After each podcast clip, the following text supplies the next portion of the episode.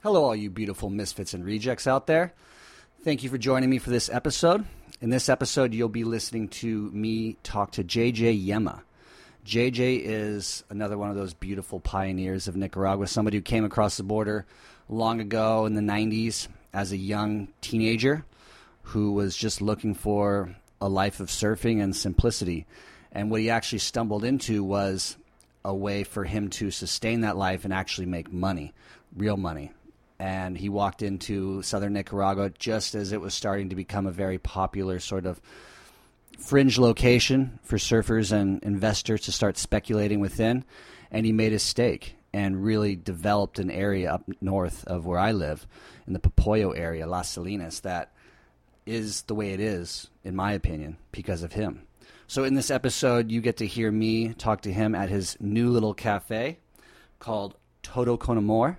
So, there are some outside noises, some blenders going, some motorcycles going by, some voices in the background. So, just sit back, relax, and enjoy the atmosphere noise and the episode because it's a really cool episode where you get to hear how he really just bootstrapped his life as an expat down here and, and found a lot of success doing that.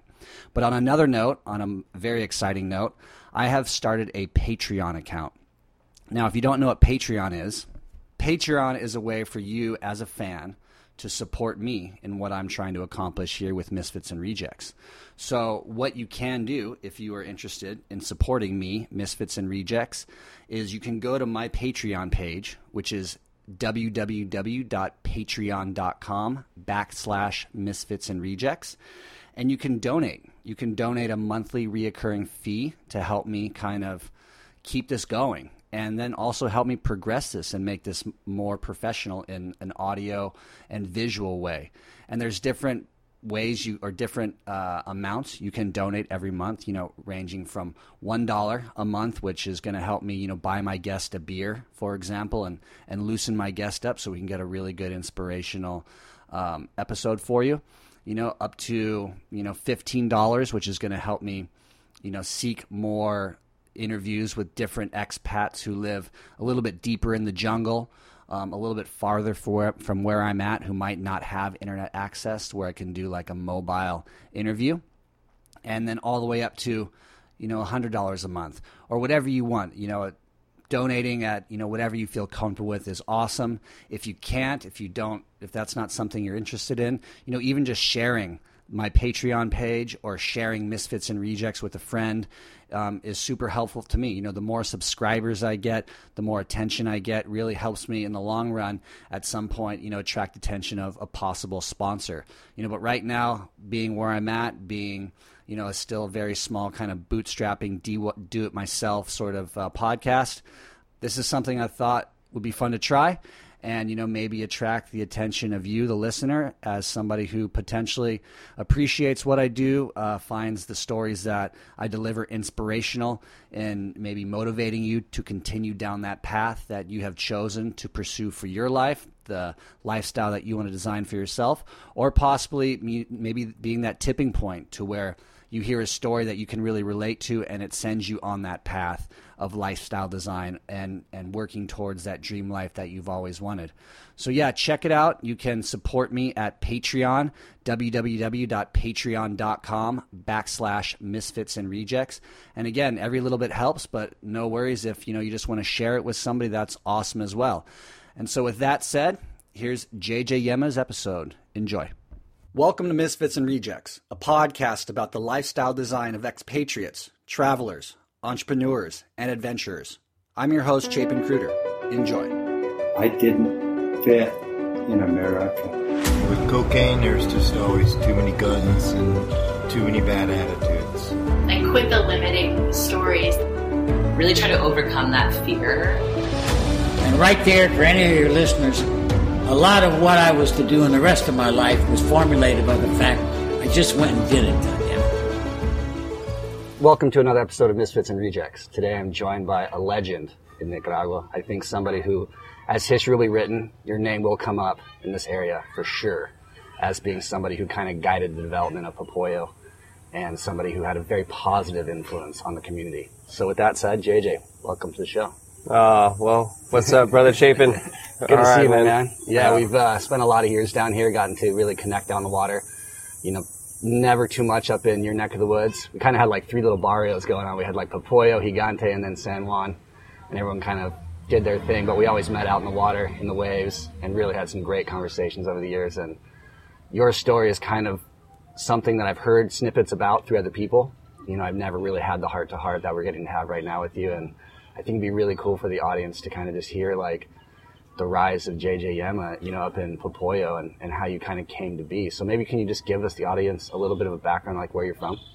Yeah, well, man, you know what? Um, first off, I just want to say thank you. I appreciate the intro, and you know that's really nice of you. But uh, I'm still just, just me, still stoked to be here, and, and really just um, constantly growing in this revelation of what it means to be able to live this lifestyle and still do the things that I do. You know, 20 years later, so I really appreciate that uh, that intro. It's it's humbling to me always. You know, I'm so grateful still just to kind of be in this position. And we have had some awesome Tube Fest sessions at uh, Colorado, and and wherever we meet, it's always fun and always high fives and laughter and joy. So Absolutely, lots of smiles. we've been we've been missing on those too. Where, when was the last time we had a good one? It's been a while. It has been. I think yeah, we connected like what like six months ago. We kind of caught up, you know, Yeah. and and yeah. All right, so I we're wish- overdue. Yeah, we are. This is gonna be a nice one. right on. Um, but yeah, you're from Florida, Jacksonville originally, right? yeah, I did. I grew up in Jacksonville, Jacks Beach, Florida.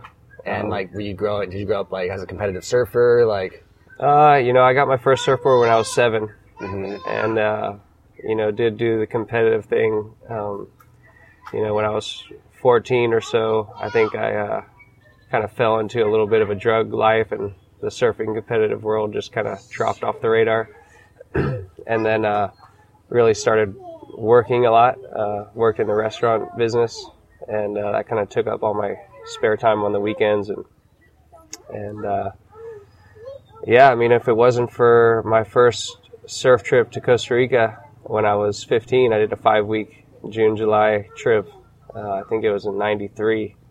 Um, I got that perspective, that first taste of what real waves, uh, first taste of kind of uh, Central America and uh, a new world outside the United States that set the fire.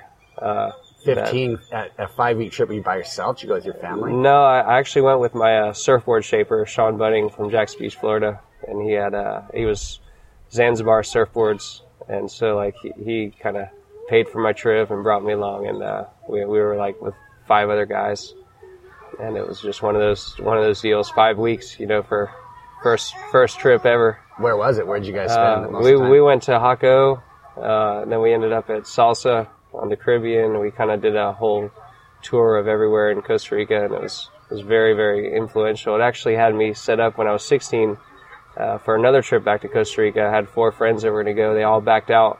Ended up going by myself for two weeks when I was 16 over Christmas. I gotta pause. Where were your parents? were they like super supportive of you, your ventures in life, and like you at 16 heading to Costa Rica, or were they? Yeah, Like, how'd they feel about that? You know, I, I, I came from a divorced family. uh Uh-huh. when I was 12, my parents got divorced. My dad ended up going for a job in Chicago, and uh, my mom worked all the time. So I kind of grew up by myself from 12 on, you know, and it was, uh, ended up, uh, both of my parents were always encouraging. You know, they, they uh, always said, well, hey, if you can make the money and do it, go for it. so I think there was, uh, there was never real, a real, uh, no, um, there was no nothing holding me back on on those trips. They were always supportive. That's Um, cool. So I saved my own money when went on that trip and ended up. You know how when you go traveling by yourself, you always just meet people everywhere, and it, it, I really uh, met so many people on that trip, and uh, they were like, "Come back, we got a job for you, work," and that just kind of set my whole mind frame, my just frame of mind on this this dream that man, maybe I could disappear from this this world view that all my friends have of this kind of state style life and and I could see myself you know surfing and living in Central America and, and doing this. So when you landed as, as a 16 year old solo in San Jose, Costa Rica, was like someone there to pick you up, or did you navigate to where you were going by yourself? On yeah buses? at that time there was a in Jaco they had they had a taxi service I think it was 100 bucks and they brought you from the airport out and so I just went right there. It was at nighttime, and I was by myself, and just excited, and instantly, uh, you know, started meeting people along the way. And next thing you know, I had rides to Hermosa, and it was real simple. But That's so cool. And then how long were you there for? two weeks, and uh, I ins- I met a guy who uh, is still a friend of mine. His name's Fernando, and he's from uh, Peru, and uh, he brought me up to Playa Negra with him with him that trip because he wanted to buy all my boards when I left. Okay. So he ended up taking me to uh, Playa Negra. We spent a week in Playa Negra, and and then that kind of just set set up uh, really um, the opportunity for me to move down when I when I turned 18. Just that connection that you had. Yeah, he uh, his friends had a pizzeria in Liberia, and they were like, "Look, if you get down and you really need a place, you can come make pizzas, and we'll take care of you." So it was like, okay, if I just if I go and and uh, I can pull this off, worst case scenario, I go make pizzas in Liberia and go surf on the weekends. Yeah, Liberia is what, like an hour and a half from the coast? Yeah. an hour? yeah. Wow, dude, what an adventure. And I mean, sounds like school wasn't at the forefront of your mind. Like you were, what, homeschooled or were you? No, I, I mean, I grew up, uh, you know, going to school like all my friends, and, and I was actually on the work release program, so I only had to go till 11 every day, and then I would get out and go to work. Um, so I was working 30 to 40, hour, 40 hours a week as a as a cook, as a line cook, and uh, it, you know, even as easy of a schedule as that was, I only made it to half halfway through the, my senior year before I was like, you know what, this just isn't for me. Yeah. so I ended up quitting high school, uh, grabbed another job at uh, line line cook at night, and then uh, prep cook during the day, and just uh, worked like 70 hours a week. Saved up, um, I think I had $800 to ship my truck to Costa Rica, $700 cash, and then uh, the other 800 I had went to repairing the transmission right before I left. So What a wild story. Because I mean, had you done the research when you import a car like that? I mean, were there taxes involved? Like, I had no idea. and then when you got here, was there was that the reality? Like you had to leave the country with your car every what three yeah, months? I mean they they said that you had to leave, but I was uh, I ended up back then there wasn't really a lot of emphasis on like if you had documents or not. You just kind of talked to the police, you know, bought them lunch or whatever, and they just looked the other way. And so I really never had any problems um, with my truck until uh, I finally did pay the taxes a year later. Um, it was a '82 Mazda B2000.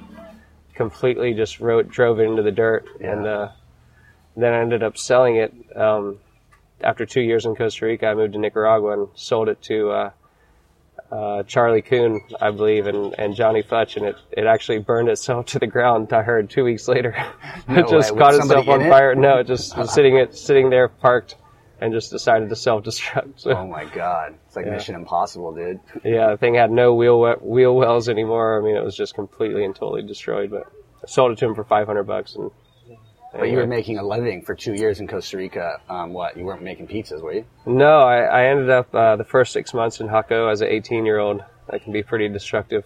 Okay. Um, and uh, I guess by the grace of God, I, I survived that experience. Just partying too much, Just basically. partying too much. But I, I did uh, something started there, um, which was the, the whole surf tour business. I had the truck, um, and a good friend of mine who's since passed away, Sean Messer. He uh, he and I rented a house right in Jaco, and we rented out one of the bedrooms, and it was seventy dollars a week per person. They could stay there, and they just had to pay for the gas, and we drive them all over Costa Rica. I went to Pavones 14 times, went multiple times to the Caribbean, up north, and basically started doing surf tours uh, right there when I was 18. That's when that kind of started that dream for the surf tour business. Now, were the Garsons doing their thing at that time, or had they not no, no, they hadn't hadn't started their deal yet. Okay, that's interesting. So, it that was in '95. I Okay. moved there uh, June of 1995. wow. I was like a freshman in high school, and so you're just living hand to mouth then. I mean, getting by. Yeah, just getting by. Uh, you know, it was um, luckily, you know, again, grace of God st- stepped in, even though I didn't know about it at that point. It was um, I, I was on a rough a rough road. Um, you know, the the party scene is pretty pretty heavy in in that area, and uh, I ended up finding a job cooking in a restaurant, the Monacongo Lodge in uh, Playa Negra, in December that same year. And when I moved up there, it was like all of a sudden the, the dark cloud lifted, and I and I realized like I can stay here. I can do this. I'm not going to self destruct, and uh, I'm going to get serious and and and enjoy what uh what surfing down here and just living a healthy lifestyle and working can can be. So 18 years old, you know, I mean, uh, that was my first revelation about um, you know, just trying to do what it takes to stay Right. and not self destruct and have Yeah. to go back and. Because I mean, we do see that around us all the time. The uh, amount of freedom and I don't want to say non-judgment, but it's just not the same kind of pure judgment that you get back in the states when you wake up and crack a beer at eight in the morning, or you know whatever you were doing. Um, that kind of just people spiral here real quick, you know, and we've seen it a million times, and they go back. But it, that's pretty cool that you kind of came to that within yourself at such a young age. And um, I mean, did you struggle more with the parting after that, or was that kind of the moment where you said like, I'm gonna I'm gonna clean up and at least get in control of it? And no, surf I mean, I, I definitely, uh, I still, I still partied and, and did all, did all that stuff. I just, uh, it was a much more controlled right. atmosphere. Okay. Um, and I, I recognized that, you know, I had responsibility. I had to be at work at a certain time. I had to, um, be responsible with that part of my life. And as a surf guide with your own business, eh, what I was doing in Jaco was living everybody else's dream on their vacation. I'm here for two weeks. Let's burn down the house and Yeah. you do that over and over and over again with people, and before you know it, you lose your own life. So, Yeah. um, just having the responsibility of working uh, as an 18, 19 year old, and then I did that job for a year. Um, I ended up leaving the Monocongo Lodge I in Costa Rica. I started my own uh, with my Peruvian friends. Uh, I did two months with them, a, a uh, all you can eat breakfast for uh, was five or six hundred colones back then, and uh, that was cool. All you can eat pancakes and French toast. Like you started that. Yes, concept. I started that with them. Okay. Uh, from a friend of mine who used to do the same thing in Jaco. So I was like, man, he did that, that there. People love all you can eat pancakes and French toast and banana smoothies. Yeah. Let's do it. And it, it went good. You know, we were we were making money, but then uh, we kind of just decided to go our own ways and whatever. Um, and a friend who had a bar right there in Playa Negra, it was called Los Pargos, uh, the area. And uh, I told him, I said, hey, listen, I can. You're using this as a bar. You have all this stuff to cook. I can bring people in here. We can turn this thing into a restaurant, and I'll help you get it going. And so, for the next four, my last four months in Costa Rica, I started a restaurant uh, out of his bar and lived in a little camper uh, trailer that was, you know, the kind that goes in the back of a truck. They had it set up on some blocks, and so I just it was right on the beach. I lived in that. Went down to the beach every morning. Did my did my uh, service to the hermit crabs, and there was no no bathroom or whatever. So I kind of lived in that that situation for four months, and um, that was when I found Nicaragua. So yeah, I mean, for the two years that you're bouncing around in Costa, you were were you doing border runs? Uh, I was um, my first border run was a uh, I was a year and like three months over on my passport, and uh, so being a year and three months, I had heard of immigration coming into town, and so I kind of got a little spooked Okay. and decided to uh, make that first run. It was January 1997, Okay. and ended up in Nicaragua for the first time. By yourself, you just came up because you had to, or No, I came actually uh, with my friends John and Tim, and uh, the three of us. We drove my truck up to the border, left my truck at the border, crossed over, and did taxis to ended up in San Juan del Sur.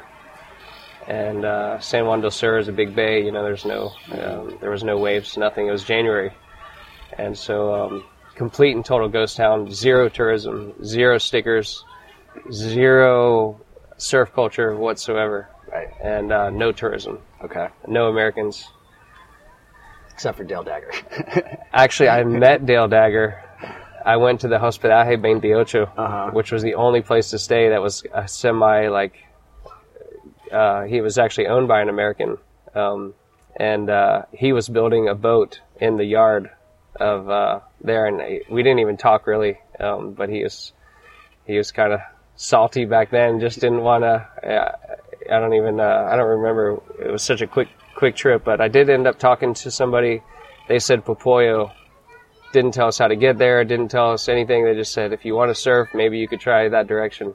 Try like it wasn't even like a for sure. It was just this this random like okay but boy, At that point, we were in complete total uh, exploration mode. Like, Yeah. nobody knew anything. Let's get in a nervous? taxi. I mean, the stigma here was still probably pretty thick. Yeah, but you know what? That there's a that's what's so awesome. I love about Nicaragua is that from the very first time coming here, uh, January 1997, they had a sign coming in from Costa Rica that said "Brazos abiertos," open arms, and uh, that was the the case. I mean, living in Co- Costa Ticos are awesome, you know, El Salvadorians, and I love Central America. Period. But um, there was a different feeling coming into this country. It just had this kind of openness. The people were so open. If you were at two year after two years in Costa Rica, I learned how to speak Spanish, so I was instantly, and I like to talk to people, so it really just created a very, very uh, instant feeling of like, wow, these people, this is awesome. You know, these these people are really stoked we're here. You know, and uh, you don't even have to try to create friendships; it just happens, you know, naturally. And so I remember feeling that the very first time. And if you don't speak Spanish, you kind of, you know, you just can't break into into that instant family. Uh, but when you speak, it, it really just opens up the opportunity. So next thing you know, we're in a taxi, and uh, the taxi driver's asking directions. You're like, we're just in the back, excited, like, man, are we going to actually end up surfing and finding waves this trip, or what? You know, what's the deal? My my whole experience with Nicaragua really was. Uh, I think in 1992 there was a surfing a surfing edition that had Brock Little and uh, Matt Archibald in that. Uh, you remember that one? Not really, no. There was uh, that was before your time. But there was a uh, they had flipped a vehicle in Nicaragua and all got kind of Oh, I remember the flip vehicle. I didn't know it was Nicaragua. Okay, yeah, they they flipped a ve- vehicle driving up in Monte de Mar on the beach, and they uh, they surfed this they surfed Punta Relo, which is what they call it, which is Manzanillo. They they surfed this wave called El Castillo, and they had they didn't get like super good waves that trip. There was nothing epic, but they did surf Punta Relo, which is what we call Manzanillo, and they had you know this offshore winds all day long, and they surfed left point break, and then they surfed El Castillo, which was I don't know if it was the outer reef Just keep talking. It's all yeah, good. I don't know if it was the outer reef or if it was like uh, the inside Popoyo, what we call Popoyo. Um, but uh, later on, I come to find find that uh, you have to get to get into Popoyo back then. There was a Poncho Castillo. He had the key to get to the through the gate, and so they called it El Castillo. Oh, okay. And that, you know, um, they where was the gate exactly? Like right where your camp was? Right No, the, the gate is actually where Finca Popoyo is now. Oh, okay. Gotcha. And so you would go in through there, and you'd end up right in front of the break, and okay. they didn't the the surf mag didn't have the epicest waves but they had this really cool kind of the the you know pictures of the guys with the AK-47s and it just really left this feeling of like wow that's like danger slash like explore slash there's nobody out and there's zero surfing so it kind of gave you the, the feeling like Costa Rica was so known and it was so kind of mm-hmm. easy to surf and find breaks and you know go around. Not even that it was crowded back then, but it was still real just simple. Whereas Nicaragua kind of had that feeling like you know everybody had this mystique or this this feeling of Nicaragua being uh, unsafe or uh, dangerous or something. It's just uh, couldn't be farther from the truth, really. Right. Um, so anyway, we, we ended up uh, we ended up at here, uh, just a kilometer away from where we're sitting right now, um, at this place called Latika, and Latika uh, was the only place to stay in the area. It was three dollars a night per person. Uh, meals were like a dollar fifty. Private room. Uh, all three of us slept in the same room, Okay. and uh, no AC, bats hanging from the ceiling. It was great. You know, it was no problem at all. Uh, bucket showers, flush the toilet with the bucket. You know, um, and the only thing they knew about surfing was the beach is that way, thirty minute walk. Okay. So just start walking that way. So we were like, cool, let's do it. We just, so we started walking, walked through the salt flats, had to cross the, the river right there, and we came around the point at uh, what's called Sardinas, and uh, all we knew was Popoyo, so we called it Popoyo. And I don't know if other people called it Popoyo, but that's actually not Popoyo, it's Sardinas. Okay. And uh, there it was, man. We saw the outer reef. It was dead low tide, and it was like spitting and just eating itself up, breaking on. big, or was it just like a? No, it was like a head high day, but it was still like it was dead low tide, so the reef was just we could see the rocks sticking out of the water, and the lip was just crashing onto the onto the rocks, and it was just like, whoa, dude, that's sick. What you know? What is that? And so we climbed up the sand dune to get a better look, And as we're kind of checking out the outer reef, like look at the setup and it looks amazing. As the wind's offshore, there's nobody, zero, not even footprints in the sand. And uh, we we kept seeing this little right come in consistently, which is what we call popoyo. Now and we're like, dude, we're on that. Come on, let's go. So we jump out there, sitting on the right. Next thing you know, I'm catching some lefts. I'm like, guys, you see that? Just- That left was just fired. And the tide came in, and it just we surfed that for three days straight, and just laughed ourselves silly. Never saw silly. another human being. I mean, we we ended up seeing a couple of Nicaraguans fishing off the rocks and yeah, stuff like that. surfers. I mean, zero surfers, zero, uh, zero. There wasn't a There's no evidence of anybody ever surfing. no here. evidence, and the people were even asking us like, "What are we? Ha- what are we carrying in the bags?" I mean, there's just such a, a feeling of like, "Wow, like surfing has never been here before." Yeah, and this was '97. You said, This was January 1997. Yeah. And then so two weeks, and you went back. So three days. We did three Okay. days, and then I was for for our border run. Okay. Uh, we did three days, and then we end up uh, going back to the border, crossing over. And uh, I had met a Canadian guy here who was staying at Latika also, and he was trying to buy land um, on the beach, and he was telling us about like Nicaragua and it's the new, it's going to be the future, and, and it was like I had five hundred dollars to my name set, saved up at that point after two years in Costa Rica, and so I was uh, I was just thinking five hundred dollars. What can I do for five hundred? what can I do for five hundred dollars? And so I came back in April of 1997, and I ended up going to the alcaldía, and uh, I got um, right in Santana, right in front of Buena Onda. I got ten lots oceanfront for three hundred sixty dollars. It was th- thirty six dollars per year to rent uh, twenty five vara by twenty five vara lot uh, right on the beach and so that was where my five hundred dollars went. Three hundred and sixty dollars to Stake almost almost like an acre on the beach. What? Done. And then what happened with that property? Um, you know, then I uh, I ended up um, kind of leaving the restaurant thing that I had started in in uh, Los Pargos in Playa Negra. Um, went back to the states, went back to Jacksonville, Florida, and uh, that was when I just was like, okay, it's time to work again. So we work. I worked a restaurant job by day, restaurant job by night. Did like 70, 70 plus hour work work weeks, and just started saving up, saving up, saving up. Me and uh, a good friend of mine, Tim, uh, Tim Hughes. We just uh, we kind of together. I kind of shared my vision for what I what I thought was gonna give us the opportunity to do the same thing that I had been doing in Costa Rica, but on a whole new level. Like we're gonna be the first ones. We're gonna do this. It's gonna be awesome, and we're gonna live our dream. And we're gonna a surf camp or like a surf tour hotel or what was the dream? really the dream was do whatever you have to do to stay Okay. and not go back. Okay. and uh, sure it had to do with you know just building a little place let people camp i mean we had zero funds so it was like right now we're just going to start and we'll just let it grow from there if we always have a property where people camp for the rest of our lives and we just live that it really didn't matter. It was the goal was stay don't go back. Eat rice and beans. Do whatever you got to do out. and just serve. Yeah.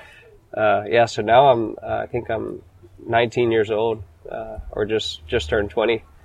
And, uh, I'd saved up six months worth of, uh, sleeping on, the- on, uh, actually that time we rented, we rented a place, Tim and I, and, uh, we, we both worked for six months. Uh, we got another friend who gave us a truck and he, as his investment into the project. Okay. So we had a, uh, 1987 Toyota Extra Cab, uh, 33s on it. Had the uh, BF Goodrich 33s. It was ready for Nicaragua trip. So we packed it all up and uh, drove down. And uh, we drove down in January of 1998, moving. We moved to Nicaragua in January 1998.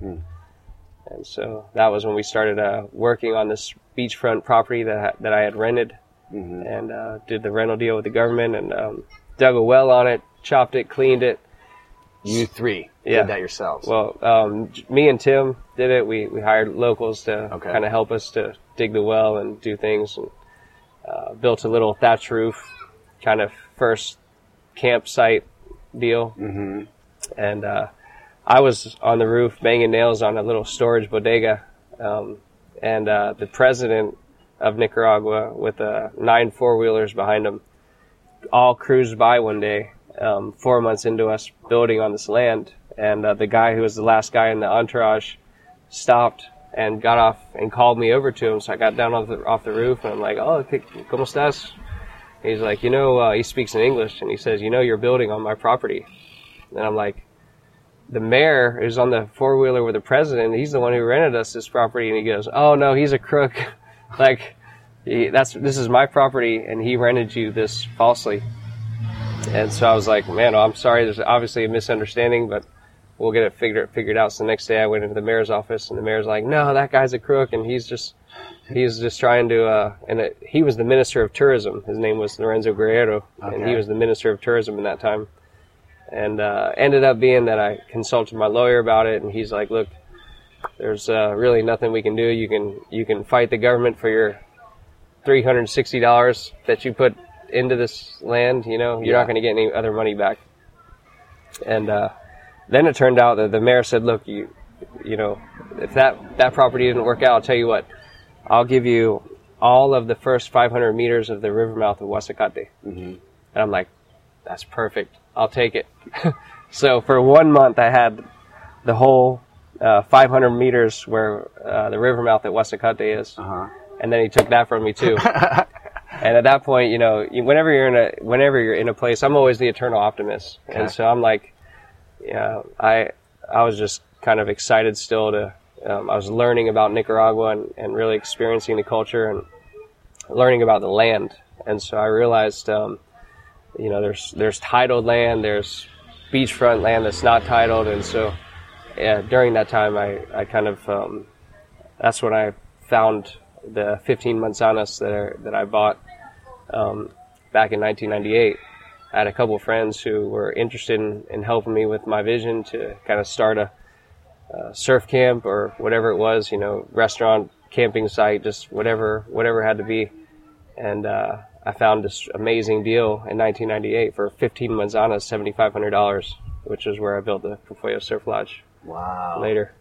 That's Um, cool. And that's just through the, going to the alcaldía, having conversations with people, talking to your lawyer. Like, That actually had nothing to do with lawyers or alcaldía. That was just pure Nica friendships. You know, just just living down here and understanding like people, understanding uh, the real way things. You know, when you come on a two week trip, you get this overall picture that you know you think things are a certain way, but when you've been here for three, four, five, six months, a year, you know, you really start to understand the way things work, the way uh, how processes go, and you start to get comfortable with um, kind of navigating the um, the structure of what what does this what does this really look like to be a part of this community? Okay. and, and that's how I um, uh, trusted with this the it was a possession and they had they had the possession of the land and they sold me their possession and then it took me two years to actually get the title and so it was it was all a trust process you know there was there was a lot of different things that during that time uh, Daniel Ortega was still running for president and uh, he didn't win the first time that was when uh, um, it went from uh, Aleman to uh, Chamorro? Bolaños Bolaños. And uh, so you know there was just always always this little it wasn't like uh, i don't think it was for it wouldn't have been for anybody who was fearful uh, in a sense that you know they just kind of worry about everything. It, it took a, a little bit of a i don't know. Faith and that thing could work out. yeah, it took a little bit of like really good surf probably and, and just a lot of uh, a lot of optimism that Yeah. that really And things hard were going to I work mean, out. it was not easy, I can imagine, doing what you were doing with the amount of money. I mean, what kind of money were you working with? Did you have investors that gave you the eight grand or like? yeah, you know what I ended up doing is um, I ended up taking the, the 15 acres or the 15 manzanas and then I I um I basically split that in half and sold sold lots for uh, five grand uh, per each lot and we ended up being in the ended up being super cool because I, I got into a group of friends. They all trusted trusted me and were like super stoked on the vision. And they would get the best lots of kind of this whole subdivision. Mm-hmm. And we, um, eh, within six months, it was all it was all sold. And Oh, wow. uh, and before you know it, I was driving uh, driving back again. I had like sixty grand to kind of start the Popoyo Surf Lodge, and that's uh, that's kind of how it started. That's genius. Yeah, That's awesome. really cool. Um, and so you had kind of closed up shop in Costa Rica. Did you have any contacts? Were you going back at all? But you were just full on now in Nicaragua at this time, and Costa Rica was now just in the past as a memory. Costa Rica was in the past as a memory. At this point, all focus was on Nicaragua. Okay. And uh, you know, basically, um, kind of making a long story short, and and jump starting or uh, kind of fast forwarding. Um, you know, money down here goes pretty fast, and Yeah. it, it's not like uh, even back then things aren't uh, building, and you know, you always spend way more than you think you're going to spend. You, you know, money just goes and so um, you know that that money went super fast. It wasn't a, wasn't even a year; it was gone. And uh, you know, I had a I had a palapa built, a thatch roof, you know, fifty foot square uh, diameter round palapa building, and another little. I mean, we're talking rustic. You know, Okay. pe- people who were going to be staying with us, they were staying and they were using our house. They were, you know, they were. What was your tour going for back then? What were you charging? I first started doing uh, seven dollars a night per person. Okay. So this was just like backpackers coming This- through. You weren't doing full package deal. This was backpackers, random, and mostly my friends who I would talk to. Uh, kind of got a little buzz going in Florida, Okay. and uh, Floridians were like Nicaragua, and it just kind of that kind of started spreading. Um, Seven dollars a night per person, room with a fan, nothing special. I'm the surf guide. I'm the cook. I'm cleaning. I'm doing it all Okay. and it just was it just was full three sessions a day everybody's completely wasted burned and Flor de Caña was flowing like keeping everybody uh, asleep through the mosquito infested uh, Yeah.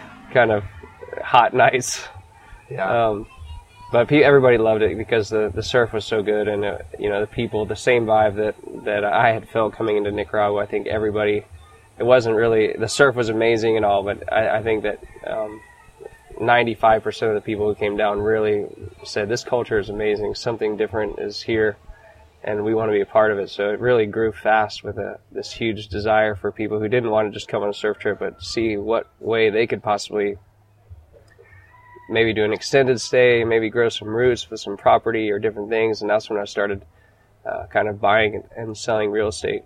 And uh, Yeah. a lot of opportunity opened up for, uh, even though Nicaragua was still sketchy in the eyes of most, um, I think the people who experienced the culture instantly said, you know, this is a worthy risk, and will they trusted in uh, in the vision, and and, and it, it really led to a lot of people who still are here to this day. Yeah, no kidding. I mean, there the development of Popoyo is largely in the way that you kind of did it, where you were selling to your friends. So a lot of your friends were are still down here, right? And Yeah. living and creating lives for themselves, or coming half the year, or whatever Yeah. that is. And so, uh, to keep growing what you had started, were you always kind of getting most of your money through the real estate, or was it the Yeah, the or- the real estate was the that was the um, you know the camp was just enough to to keep eating, you know, but the the real estate was um, was what really kind of gave the ability to grow. Um, you know, it was through the real estate that all of a sudden it was like we're building a septic tank and we're gonna have flush toilets. You know, we're gonna build a room with an AC. You know, we're gonna start to do these certain improvements that would take us from a um, total camping style setup where when we had a lot of fun like that. You know, I mean, it's it's really it's, those days are those days are awesome, and a lot of people would still love to have it be like that because they're so rustic. But uh, you know how it is. A lot of people want a comfortable bed to sleep in, and they and uh, you know we it was really it was I still think is um, just an aw- awesome kind of privilege to go from seven dollars a night and then end up at twelve dollars a night, end up at fifteen dollars a night, and uh, at that point, fifteen dollars a night, we had AC, a couple AC rooms, just window units, and it started really making us think that wow, we could actually grow this thing into something that went way past our expectations ever as a you know 19 year old kid like with his biggest expectation of wow, we have a roof over our tents. Yeah. At So- what point did I mean you make that jump? At what age where you had Popoyo Surf Lodge being the Popoyo Surf Lodge we know now, where you're doing tours, full tours with your boat by car, and you're selling packages at what like fifteen hundred bucks a pop, twelve hundred bucks a pop. Like how many years did it take to get to that point? Um, you know, I would say by the time I was 25, so I started in Nicaragua at 20, and by the time I was 25, uh, we had a couple AC rooms. Um, uh, might have been $600 a night or $600 a week. All uh, per person, all inclusive. We pick you up. Mm-hmm. Um, it was still a pretty bare trip. Um, we hadn't kind of made the jump to the to the super next level yet. In Nicaragua, there nobody was doing that, so the competition was it was still a being sold as a uh, this is still a budget trip. You know, the accommodations are you know okay, and but really we're we're not going for a luxury surf trip. We're going to surf our brains out and experience Nicaragua on a real kind of ground level experience. And so, um, and that's when things, you know, really changed because I'm, I'm going to kind of shift gears a little bit with the, because when I was 25 years old, that's when I, uh, I actually w- had uh, a radical faith experience that changed the history of my life um, and the camp's life. Cool. Let's talk about that. Can Yeah. we talk about the moment and how it happened? Yeah, um, it was powerful because uh, you know a lot of people when they go through one of these kind of situ- life changing experiences, for most people, it ha- happens to them when they're lying on their back or they they've lost everything and they've gotten to the end of themselves. And for me, it wasn't. I had everything. Um, I was 25 years old. it come from my background. You know, I had 30 grand at the bank in the bank. I, you know, I had been married for three years, had a three year old daughter. I was, I was kind of had everything that you could want. Uh, surf camp, you know, it was booming. Things were happening. You know, I'd been buying real estate, and there was Were you just still partying? I was partying pretty hard. Um, you know, just uh, for me, it was normal. Uh, most most of my friends would have looked at my life and said, you know,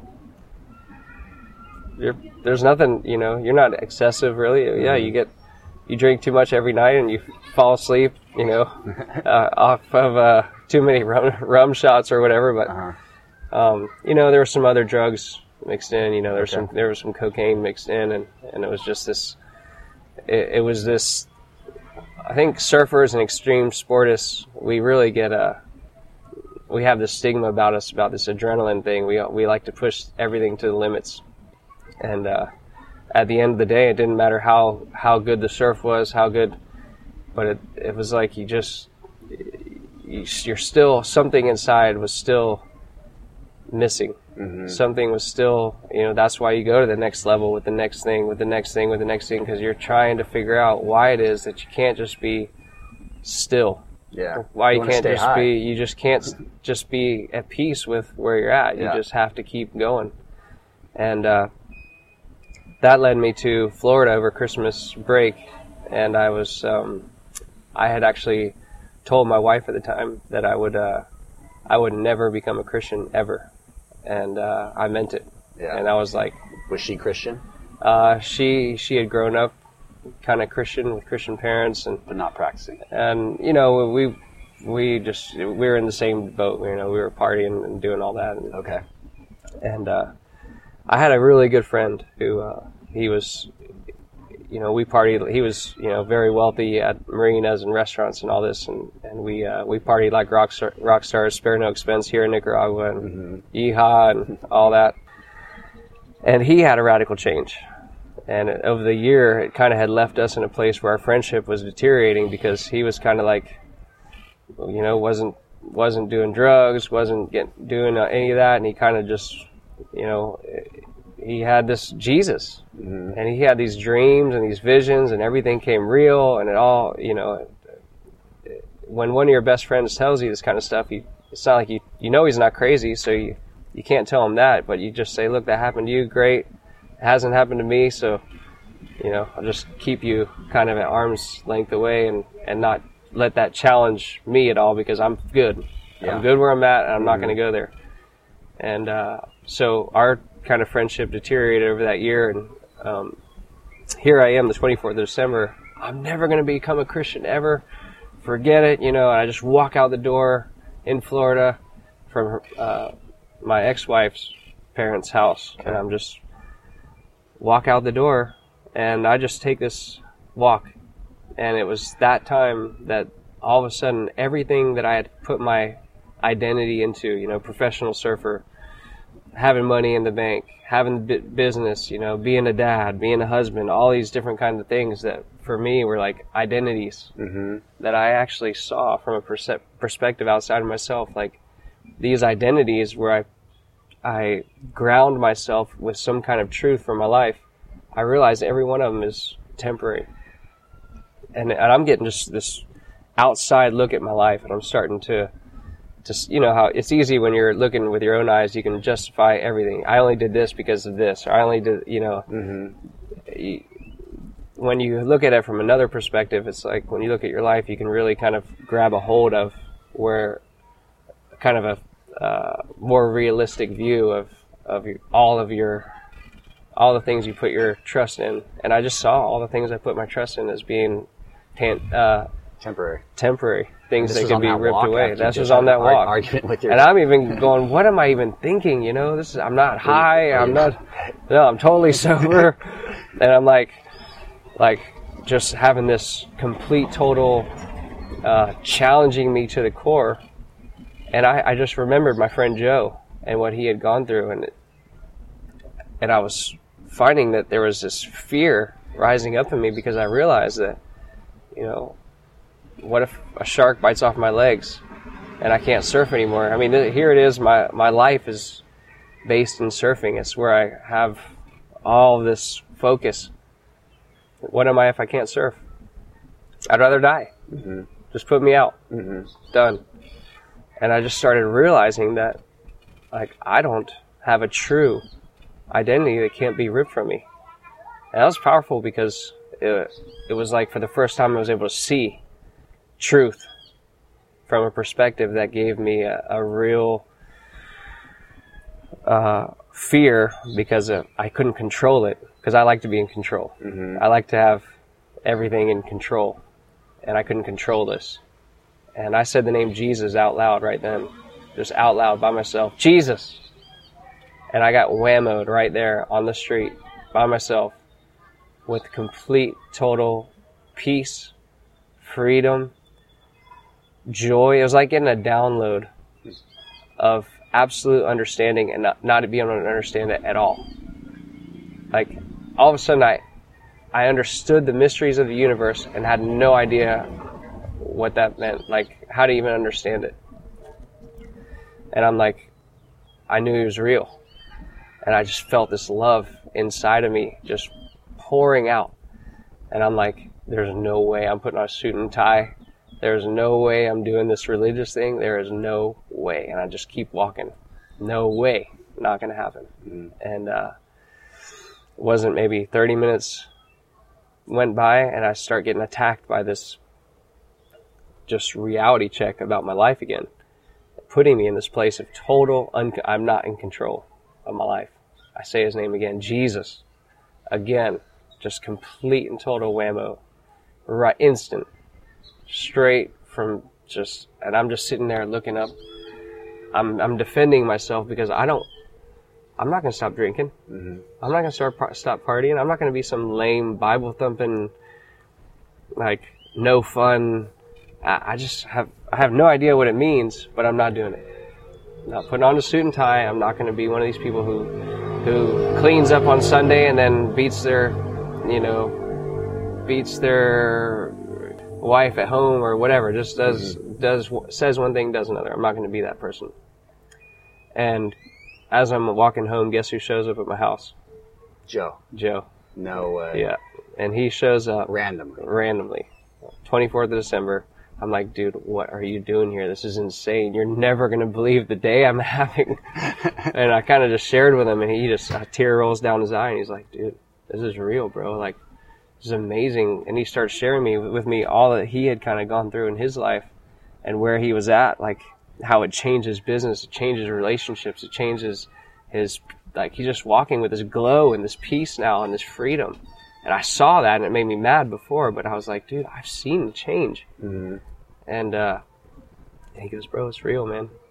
He loves us. Like the creator of heaven and earth loves us and he's just calling us into a relationship. And, and I said, finally, I came to this place. I'm like, bro, I believe. I don't know what else. I'm, I don't care what I have to do. I don't care if I have to put on a suit and tie. I'm, I'm in. I want it. I want freedom. Because it, you know, fan, look at the life I had lived, living up to, I lived a dream, you You know, are completely free in, in one sense of the word. free. I mean, living this amazing, all the opportunities that everybody thinks if they could just live that, they'll be free. Mm-hmm. And I said, well, what do I, what do I need to do, man? And he goes, bro, you just need to ask for forgiveness. And it was like before he just, just struck me right to the core. And I was like, man, you're so right. So I just got down on my knees and just asked God to, for forgiveness. Just said, Jesus, you're the owner of my life. Take me. Let's do this thing. And, uh, instantly I, I saw everything I'd ever done wrong flow out of me like a movie screen, like a dream. You know how dreams last 3 seconds, but it seems like they're taking Yeah. forever. Yeah. I saw everything go, and I got up from that moment. I've been free ever since, and it's been absolutely amazing. And uh, so, getting back to Nicaragua, you know, now after that f- radical faith encounter, now I come back to Nicaragua again, and it's like, man, I, you know, Pennywise blaring from the speak- speakers, you know, amp pump, Rage Against the Machine was over and all like it just stopped. And the the kind of focus i came back with my all my workers and i just you know here in nicaragua the bible says the poor have been chosen to be rich in faith. And it's like this culture we live in is such a faith filled culture. And so it's like wow you know like i'm right at home here. This is awesome. It wasn't like i had to you know convince anybody or like try to make people think the way I did or believe. I just started sharing my experience, and people were like, "Yeah, man, this, you don't know that already?" Oh yeah. You know, and it's like it just fit so perfect with everything that was already going on, and I ended up uh, starting a Bible study. Um, first, I, wa- I was wanted to go to church here locally, and when I went to church here locally, there was this like on one side, wow, we're all brothers, and then the message was like there was just this condemnation, and I'm going, man, this isn't what I'm reading every day. Like I, I just don't see the condemnation. Like, and there there was just this kind of law and this thing, and and I just was like, man, this this isn't what I'm what I'm seeing, and it really like kind of profoundly hurt. And so um, before you know it, I'm I got sandals piled up outside my front door. I'm just doing Bible study with all my workers. They're bringing their families. Next thing you know, we're baptizing all kinds of people, and we're just working, surfing. All of us coming together, and the business part of things just started blowing up. There was all these surfing. Surfing came down, down did a big uh, uh, article, you know, video things. People were coming. It just it, things just start from that point on. I guess that that must have been in. Um, like 2004, 2003 or 2004. Uh, just things just blew up, and it was like all of a sudden I was in in this really amazing place where I realized that you know the money that was coming in, the the, the friendships that were being made made, foreign friendships that were everything was based upon this idea of I'm I got a purpose now, and I got a meaning, and it's not just to surf every day and to be part of this radical dream that I originally had in the beginning, which was I'd do whatever it takes to surf and live this lifestyle and just become a total salty surf bum.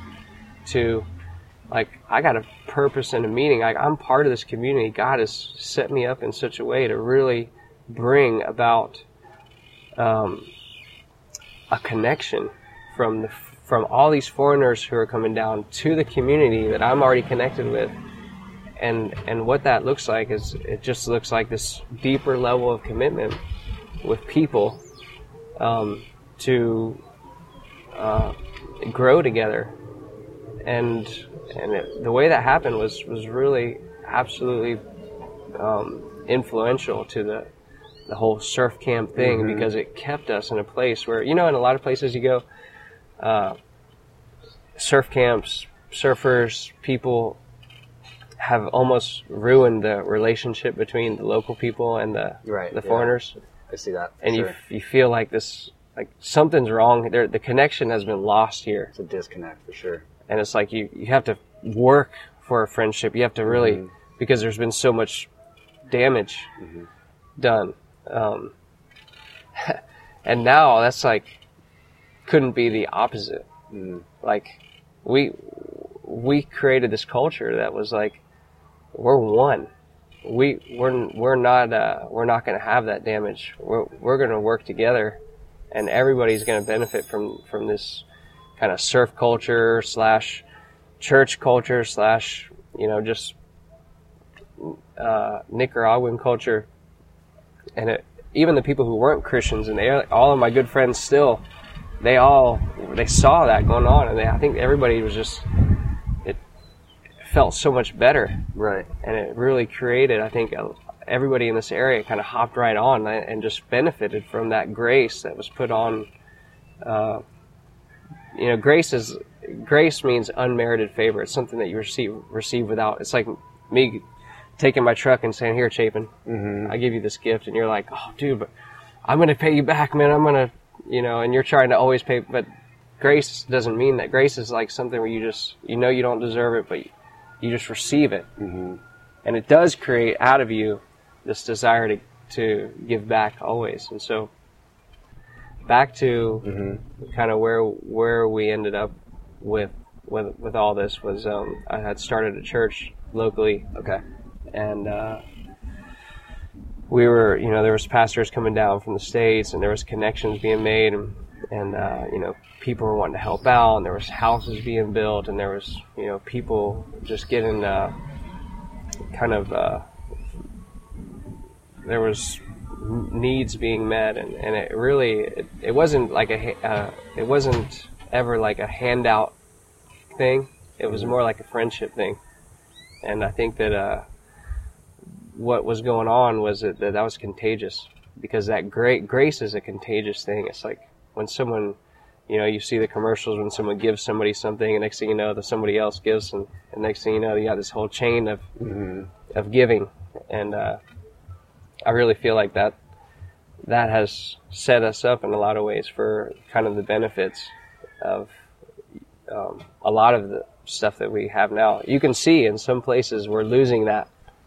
Like in, in San Juan, you don't have that S- same. The surf culture has, in some ways, it's, par- almost it's like you're party culture now. You're having to work for friendships in some way. The Nicaraguans are still Nicaraguans. Yeah. It's not as bad as other places, but there's been damage done in some of the relationships. Some of the people who've come down have have have been angry and haven't and haven't shared the you know have set up and hurt friendships and and made it uh, in some places a little bit uh, more difficult to have those instant connection relationships with the local people. Yeah.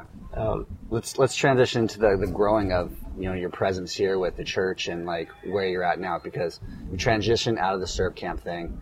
You have now farmland that you work and you actually provide a lot of I don't know, do you provide food for the community or you sell it or you also have this lovely new restaurant, you know, and, and JJ is still kind of evolving and changing. Your presence here is still positive and you're doing different things. So I mean, how does that come to be and how does that feel for you and, and what actually are you doing now present day JJ Yema like in Popoyo area Well, I will. I will share this with you, brother. I, I did have a, you know, the last three years, four years, um, I did have crazy transition. Um, you know, nobody, uh, nobody's perfect. Surely, I'm not perfect. Um, I did go through a gnarly, uh, gnarly divorce. You know, there was um, a lot of things that led up to.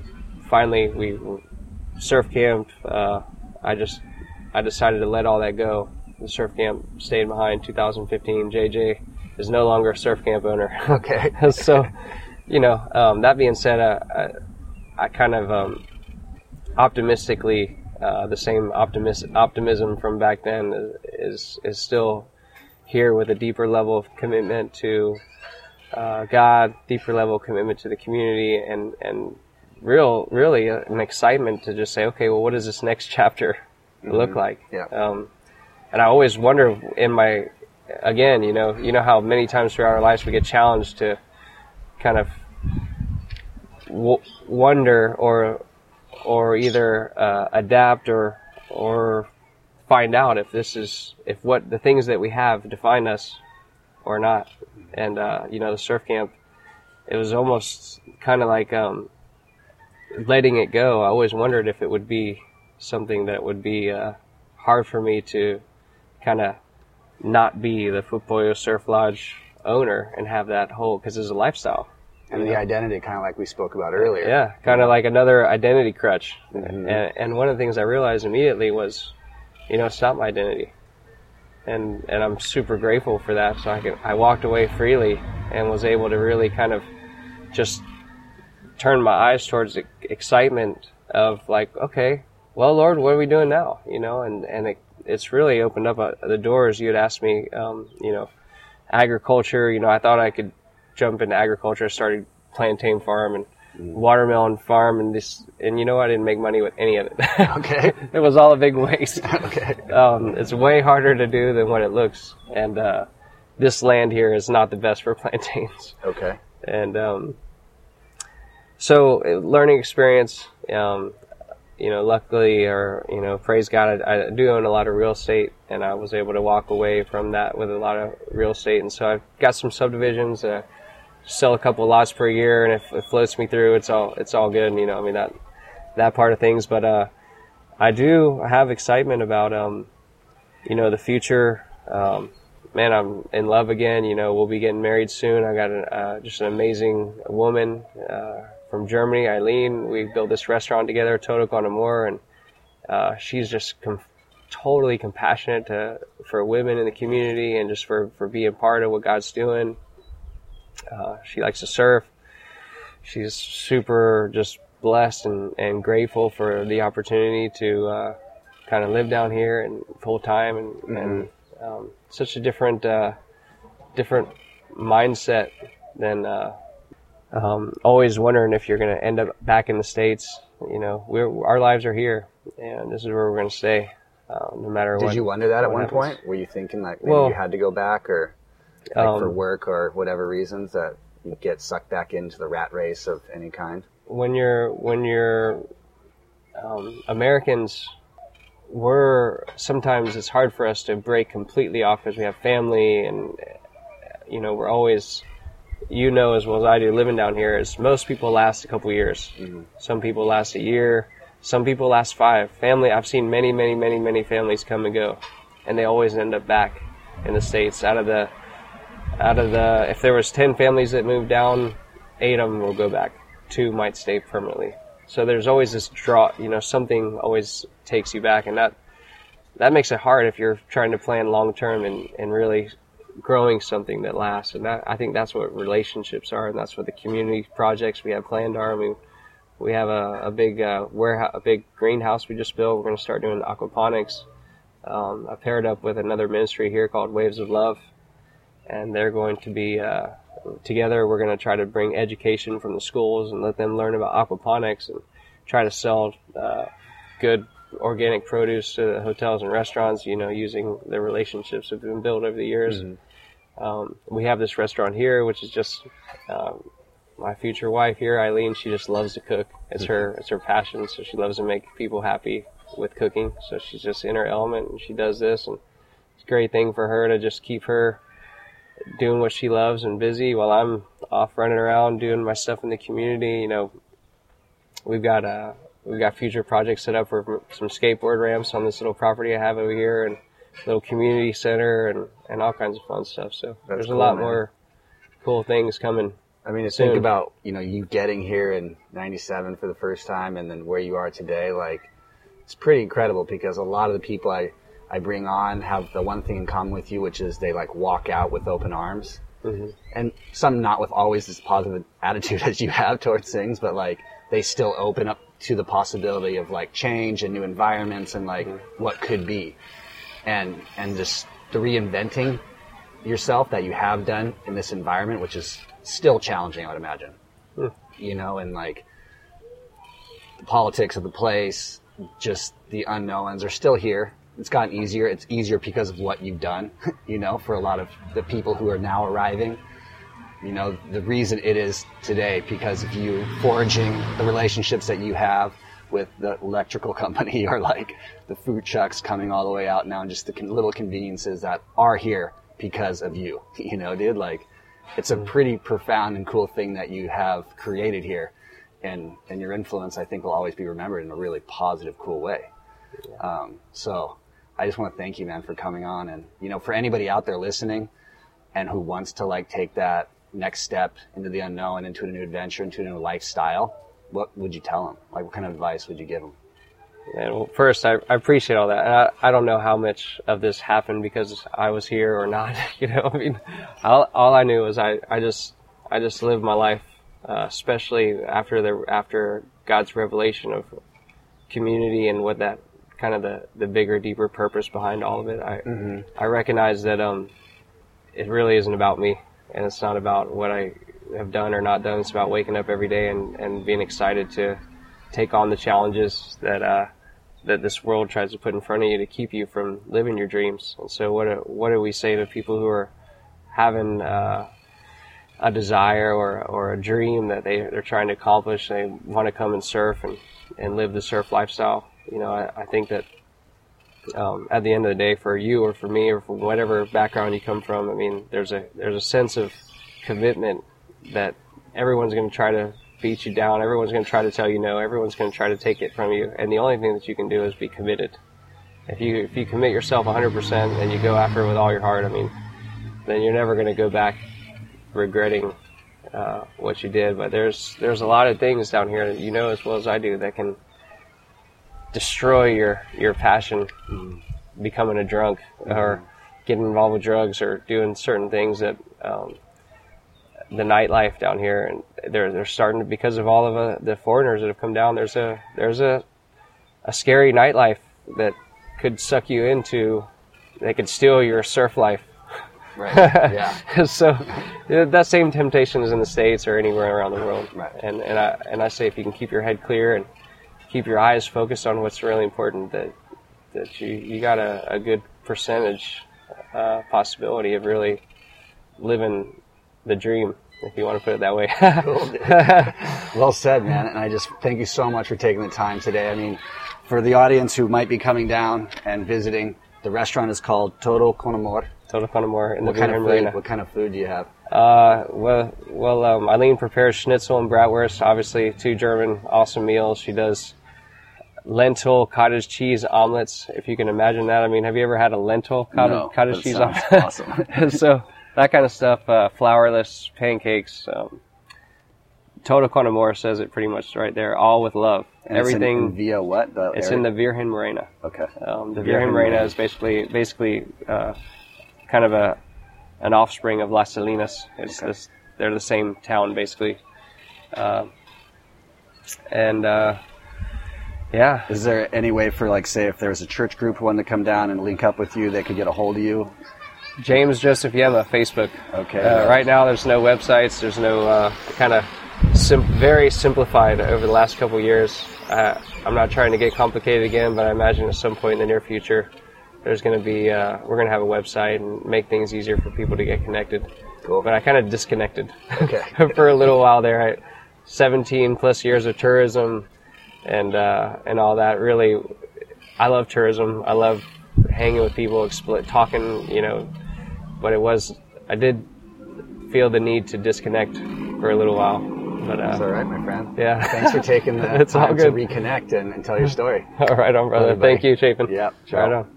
I hope you enjoyed that episode with JJ Yema. JJ's been a huge inspiration to me over the years down here in Nicaragua, and I hope that his story inspired you to either keep moving forward with the hopes and dreams that you have, or maybe get you started in designing that life that you've always wanted. And just a reminder, I do now have a Patreon account, so if you like Misfits and Rejects and you want to support Misfits and Rejects, you can head on over to www.patreon.com backslash misfits and rejects and donate any amount you want. All is appreciated and helps me keep this needle moving forward and producing great content for you and you know keep growing this this thing that I love doing so much which is just talking to all these beautiful misfits and rejects around the world. So thank you again and I'll see you in episode 81.